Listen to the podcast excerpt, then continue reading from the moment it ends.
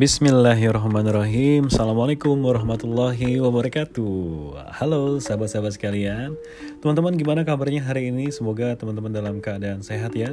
Teman-teman pokoknya apa pun yang terjadi Tetap physical distancing Cuci tangan Selalu pakai hand sanitizer Kalau keluar-keluar Dan jangan lupa pakai masker. So mudah-mudahan kita tetap uh, sehat selalu. Teman-teman uh, Hari ini tuh saya pengen banget menyapa teman-teman Karena saya pengen berbagi cerita Tentang bagaimana sih kejadian-kejadian uh, yang terjadi selama pandemi ini. So, teman-teman pantengin cerita-cerita tentang pandemi yang saya alami selama tiga bulan terakhir yang ternyata itu berkahnya luar biasa. Mau tahu?